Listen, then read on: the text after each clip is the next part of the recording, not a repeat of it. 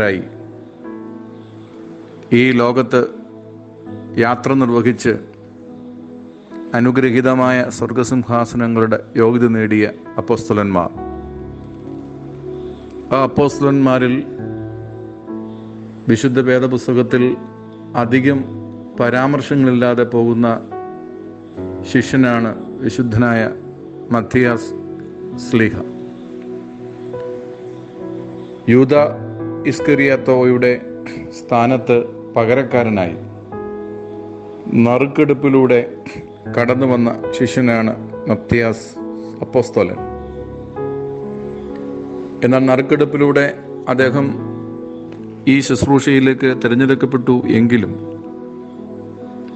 ആ തിരഞ്ഞെടുപ്പിന്റെ പിന്നിൽ ഉണ്ടാകുന്ന പ്രധാനപ്പെട്ട കാരണമായി രേഖപ്പെടുത്തുന്നത് നമ്മോട് സംസാരിക്കുന്നത് അപ്പോസ്തല പ്രവൃത്തികൾ ഒന്നാം അധ്യായം ഇരുപത്തി ഒന്ന് മുതൽ ഇരുപത്തി ആറ് വരെയുള്ള വാക്യങ്ങളാണ്.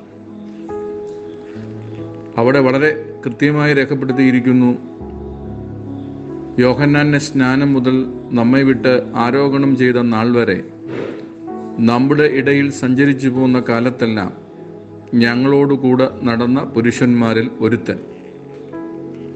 അപ്പോൾ പദവികളുടെ ഭാരങ്ങളില്ലാതെ യേശുദുംബരാന്റെ സ്നാനം മുതൽ യേശുദുംബരാന്റെ പുനരുദ്ധാനം വരെ ക്രിസ്തുവിന്റെ വഴികളിലൊക്കെ സഞ്ചരിച്ചവനാണ് ഈ അനുഗ്രഹീതനായ അപ്പസ്തോലൻ. അദ്ദേഹത്തിന് ദൈവം കരുതി വെച്ച കാലം കരുതി വെച്ച അനുഗ്രഹീതമായ സ്വർഗീയ നിയോഗമാണ് ഈ അപ്പോസ്തോലിക പദവി.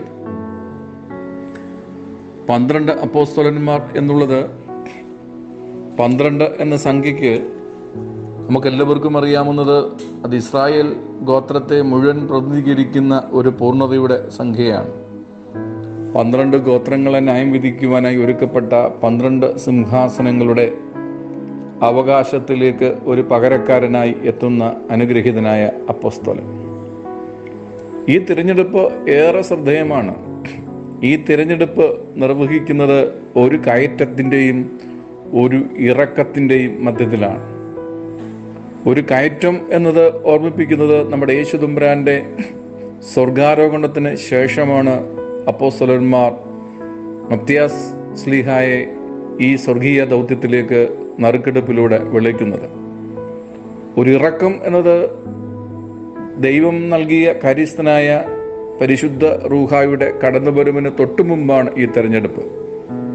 അപ്പോസ്വലന്മാർ പരിശുദ്ധ റൂഹ കൊണ്ട് നിറയപ്പെട്ട് ശുശ്രൂഷയിൽ കരുത്താർജിക്കുമ്പോൾ ഈ അനുഗ്രഹീത അപ്പോസ്തലന്റെ സാന്നിധ്യവും ഉണ്ട്.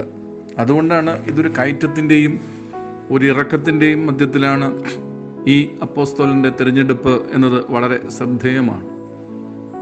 മറ്റൊരു ശ്രദ്ധേയമായ താരതമ്യം ഉള്ളത് ഒരപ്പോസ്തോലൻ ദൈവിക പദ്ധതികൾക്കും ദൈവിക ആലോചനകൾക്കും ദൈവിക ഇടപെടലുകൾക്കും ഇടം കൊടുക്കാതെ സ്വയം ജീവനെ അവസാനിപ്പിച്ച് അപ്പോസ്തോലിയ പദവിയിൽ നിന്ന് അന്യവൽക്കരിക്കപ്പെട്ടപ്പോൾ മത്യാസ്ലിഹ ക്രിസ്തുവിനു വേണ്ടി യാത്ര ചെയ്ത് ക്രിസ്തുവിനു വേണ്ടി തന്റെ ജീവിതം അവസാനിപ്പിച്ച് രക്തസാക്ഷിത്വ മരണം വഹിക്കുകയാണ്.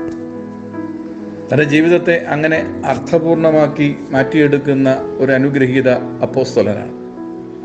തന്റെ ജീവിതത്തിന്റെ ധന്യതയാണ് ഇവിടെ കണ്ടെത്തുവാനായിട്ട് കഴിയുന്നത്. ഈ അപ്പോസ്തലനെ പറ്റി വിശദമായ വിവരണങ്ങൾ ലഭ്യമല്ല എങ്കിലും ലഭ്യമായ വിവരണങ്ങൾ ധന്യവും ക്രിയാത്മകവും ചടുലവും ചൈതന്യപൂർണമായ ഒരു ജീവിതത്തെ പറ്റിയാണ് നമുക്ക് ഓർമ്മിപ്പിക്കുക.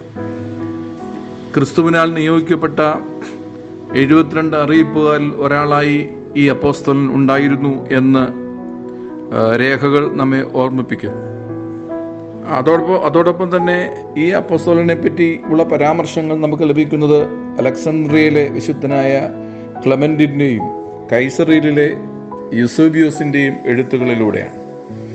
ആ എഴുത്തുകൾ നമുക്ക് മനസ്സിലാക്കുന്നത് ഈ അപ്പോസ്തോലിന്റെ ശുശ്രൂഷ പ്രധാനമായും യഹൂദിയ കേന്ദ്രീകൃതമായിരുന്നു.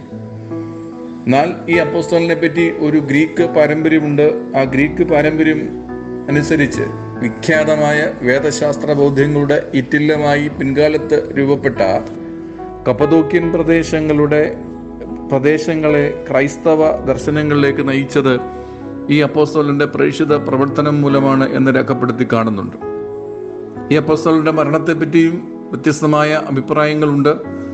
പക്ഷേ അഭിപ്രായങ്ങളൊക്കെ ഈ അനുഗ്രഹീതനായ അപ്പോസ്തോലിന്റെ രക്തസാക്ഷിത്വ മരണത്തെപ്പറ്റി ഒരു തർക്കവും ഉന്നയിക്കുന്നില്ല.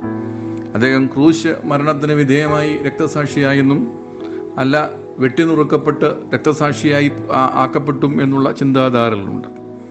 അങ്ങനെ യേശുദമ്പുരാന്റെ അപ്പോസ്തോലിക പദവിയിലേക്ക് നിശബ്ദനായി നടന്ന ഒരു മനുഷ്യനെ വിളിച്ചെടുക്കപ്പെട്ട ആ വലിയ അനുഗ്രഹങ്ങളെ പറ്റി ആ വലിയ സാധ്യതകളെ പറ്റിയാണ് ഈ തെരഞ്ഞെടുപ്പ് ഓർമ്മിപ്പിക്കുന്നത്.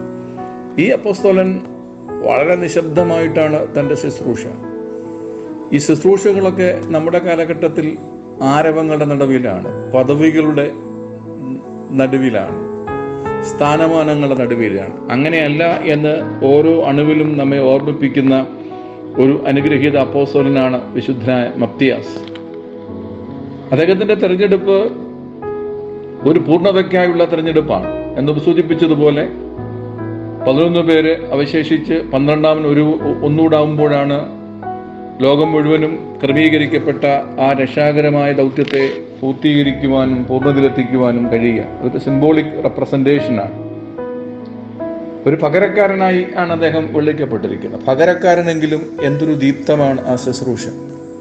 എത്ര ചൈതന്യപൂർണമാണ് ആ ശുശ്രൂഷ. മരണത്തിലേക്ക് എത്ര ധീരമായിട്ടാണ് അപ്പോസ്തോലൻ തന്റെ ചുവടുകൾ വെക്കുക. തന്റെ ദൗത്യങ്ങളൊക്കെ എത്ര ഭംഗിയായിട്ടാണ് നിർവഹിക്കുക.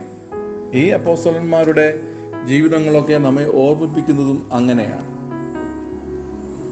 ഈ ശിഷ്യന്മാർ പലപ്പോഴും യേശുദമ്പുരാൻ കൂടെ ഇരുന്നപ്പോൾ മരണത്തെ ഓർത്തും ഭാവിയെ പറ്റിയുമൊക്കെ ആശങ്കപ്പെട്ടവരാണ്. നമുക്കറിയാം. ആ ആശങ്കകളാണ് ക്രൂശിന്റെ ചാരത്ത് നിന്ന് ഓടിയ കലുവാനും ആ ആശങ്കകളാണ് തെബിരിയാസ് കടലിലേക്ക് മീൻ പിടിക്കുവാനും ഒക്കെ അവരെ പ്രേരിപ്പിച്ചത്. വള്ളം മുങ്ങുമ്പോൾ നിലവിളിക്കുവാനും അങ്ങനെ ഓരോ കാര്യങ്ങൾ ഓർത്ത് പരിതപിക്കുവാനും ദുഃഖിക്കുവാനും ഒക്കെ അവരെ പ്രേരിപ്പിച്ചത് ഇത്തരം ആശങ്കകൾ തന്നെയാണ്.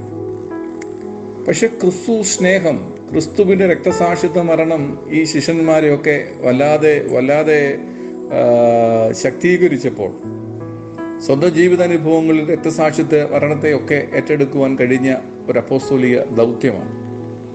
അതുകൊണ്ട് ഈ അനുഗ്രഹീതനായ അപ്പോസ്തോലനെ ഓർക്കുമ്പോൾ നമുക്ക് നൽകുന്ന വലിയ സന്ദേശം ദൈവത്തിന്റെ വിളി ദൈവത്തോടൊപ്പം സഞ്ചരിക്കുന്ന ഏതൊരു ഭക്തനും അവന്റെ സ്വർഗീയ അവകാശത്തിലേക്കുള്ള വിളി എപ്പോഴുമുണ്ട് എന്ന് ഓർമ്മപ്പെടുത്തലാണ്. ഒന്നും പ്രതീക്ഷിച്ചുകൊണ്ടല്ല നസ്രാന യേശുക്രിസ്തുവിന്റെ പിൻഗാമിയായി മത്തിയാസ് എത്തുന്നത്. പദവികളോ സ്ഥാനമാനങ്ങളോ ഒന്നും അദ്ദേഹത്തെ പ്രമുഖിപ്പിച്ചിട്ടില്ല അദ്ദേഹത്തെ മോഹിപ്പിച്ചിട്ടില്ല. അതിനുവേണ്ടി അദ്ദേഹം ആഗ്രഹിച്ചിട്ടുമില്ല. നസ്രയനായ ക്രിസ്തുവിനോടൊപ്പം ആ സ്നാനം മുതൽ മലമടക്കുകളിൽ സഞ്ചരിക്കുമ്പോൾ അത്തരം സുന്ദര സ്വപ്നങ്ങളൊന്നും മത്തിയാസ് സപ്പോസോലൻ തന്റെ മനസ്സിൽ താലോലിച്ച് താലോലിച്ചിട്ടില്ല. പാറമടക്കുകളിൽ അന്തി ഉറങ്ങുമ്പോഴും അരപ്പട്ടിണിയുടെയും അർത്ഥപ്പട്ടിണിയുടെയും നാളുകളിലൂടെ കടന്നു പോകുമ്പോഴും നിന്നയുടെയും പരിഹാസത്തിലെ നാളുകളിലൂടെ കടന്നു പോകുമ്പോഴും അരുമനാഥനായ ക്രിസ്തുവിന്റെ പീഡാന അനുഭവത്തിലൂടെ കടന്നു പോകുമ്പോഴും ക്രൂശ് മരണത്തിന് സാക്ഷ്യം വഹിക്കുമ്പോഴും പിന്നീട് വല്ലാത്തൊരു അനാഥത്വ ബോധത്തിന്റെ മൂന്ന് നാളുകൾ തള്ളി നീക്കുമ്പോഴും ഒക്കെ ഒക്കെ യാതൊരു പദവികളും ഈ അപ്പോസ്തലനെ മോദിപ്പി മോഹിപ്പിച്ചിട്ടില്ല. പക്ഷേ പന്ത്രണ്ട് സിംഹാസനങ്ങളിൽ നിന്ന് ന്യായം വിധിക്കുന്ന സ്വർഗീയമായ അവകാശത്തിലേക്ക് ദൈവം അവനെ വിളിക്കുകയാണ് അതുകൊണ്ട് ഈ സ്ലീബ പെരുന്നാളിൽ പങ്കെടുക്കുമ്പോൾ ഈ സ്ലീഹ പെരുന്നാളിൽ പങ്കെടുക്കുമ്പോൾ നമുക്കുണ്ടാകുന്ന വലിയ നിയോഗം അത് തന്നെയാവണം. നമ്മുടെ സഞ്ചാരപഥങ്ങളെ നിയന്ത്രിക്കുന്നത് ക്രിസ്തുവാണ്. ലക്ഷ്യങ്ങളൊക്കെ വല്ലാതെ കോറിയിട്ട് ലക്ഷ്യങ്ങളിലേക്ക് എത്താതെ അസ്വസ്ഥരായി ലക്ഷ്യങ്ങൾക്ക് വേണ്ടി കുറുക്കുവഴികൾ തേടുന്ന ഒരു കാലത്ത് നമ്മൾ ജീവിക്കുമ്പോൾ ദൈവകൃപയിൽ ശരണപ്പെട്ടിങ്ങനെ നിശബ്ദനായി നടന്ന് അപ്പോസ്തോല പദവിയിലേക്കുള്ള നടന്നുകയറ്റം അമ്മയെ ഏറെ ചിന്തിപ്പിക്കേണ്ടതും ഏറെ ധ്യാനിക്ക ധ്യാനിക്കേണ്ടതും ഏറെ സ്വാധീനിക്കപ്പെടേണ്ടതുമാണ്. വലിയ പ്രതീക്ഷകളുമായി ജീവിച്ച് എങ്ങുമെത്തുവാൻ കഴിയാതെ നിരാശയോടെ ജീവിതം അവസാനിപ്പിക്കും. നിരാശയുടെ പരിസരങ്ങൾ ജീവിതം തളർന്നു പോകുമ്പോൾ ഇവിടെ ഇതാ പ്രതീക്ഷകളുടെ വലിയ ഭാരങ്ങളില്ലാതെ ക്രിസ്തു ചൈതന്യത്താൽ ആകൃഷ്ടനായി ചുവടുകൾ വെക്കുന്ന ഒരപ്പോസ്തോലൻ. അപ്പോസ്തലന്മാരുടെ ജീവിതങ്ങളെല്ലാം അങ്ങനെ തന്നെയാണ് നമ്മെ ഓർമ്മിപ്പിക്കുക. അതിൽ വളരെ വിശദമായ ചരിത്രമൊന്നും വേദഗ്രന്ഥത്തിൽ നമുക്ക് അത്യാസ്ലിഹായെ പറ്റി ലഭിക്കുന്നില്ല എങ്കിലും ആ ജീവിതം ഏറെ ധന്യമാണ് ഏറെ ദീപ്തമാണ് ഒരു ശിഷ്യന്റെ സഞ്ചാരപഥങ്ങളുടെ ചടുലതയും തീവ്രതയും ഒക്കെ ആവോളം വെളിപ്പെടുത്തുന്നതാണ്. ആ ജീവിതം നമ്മെ ഏറെ സ്വാധീനിക്കട്ടെ.